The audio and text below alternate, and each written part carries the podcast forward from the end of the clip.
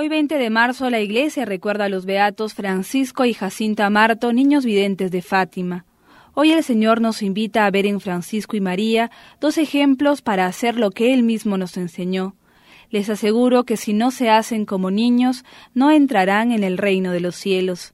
Aprendamos de estos videntes de la Virgen en Fátima a vivir nuestra vida cristiana con los ojos puestos en lo esencial.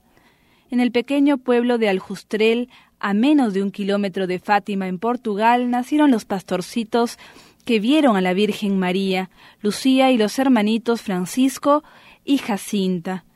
Desde muy temprana edad, Jacinta y Francisco aprendieron en el calor del hogar paterno a amar a Dios y a la Virgen, cuidaban sus rebaños con su prima Lucía y en las largas jornadas de pastoreo dedicaban entre sus juegos un tiempo para rezar y hablar de Jesucristo.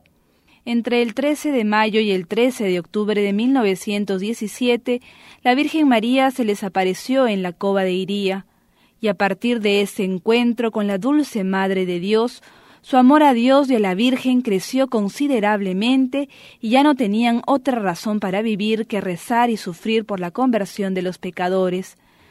Durante las apariciones soportaron con fortaleza las calumnias, injurias y persecuciones de mucha gente, e incluso fueron encerrados varios días en la cárcel y amenazados de muerte por agentes del gobierno enemigo de la Iglesia.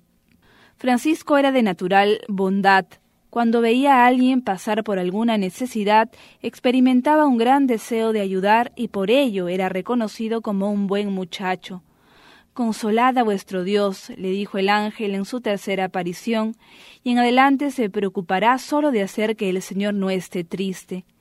Tuvo la intuición de que no viviría mucho y por eso decidió no ir a la escuela y pasar más tiempo cerca del Señor, por lo que se quedaba casi todo el día cerca del tabernáculo de la iglesia. En su enfermedad dijo a su prima Nuestro Señor aún estará triste. Tengo tanta pena de que Él esté así. Le ofrezco cuanto sacrificio yo puedo. Enfermo y después de cinco meses de continuo sufrimiento se confesó, comulgó y se preparó para encontrarse nuevamente con la Virgen, quien lo recibió en el cielo el 4 de abril de 1919. Jacinta, en cambio, era de carácter muy vivaz, siempre se le veía corriendo de aquí para allá o bailando, una niña muy alegre. Desde las apariciones iba a misa todos los días, Muchos de sus sacrificios los ofrecía por el Papa, pues había visto en una visión los sufrimientos del Santo Padre por toda la Iglesia. Al ver en otra visión el infierno, en adelante solo tuvo el ideal de convertir pecadores. Qué pena tengo de los pecadores, si yo pudiera mostrarles el infierno. El Señor quiso mostrarle el cielo el 20 de febrero de 1920. Solo tenía diez años. Los restos de Jacinta y Francisco fueron trasladados del cementerio al santuario de Fátima.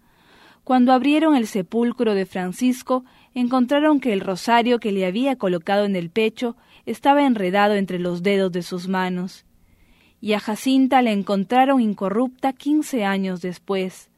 El 13 de mayo del 2000, el Santo Padre Juan Pablo II los declaró beatos en su visita a Fátima, donde también estuvo presente su prima Lucía. Francisco y Jacinta son los primeros niños no mártires en ser beatificados.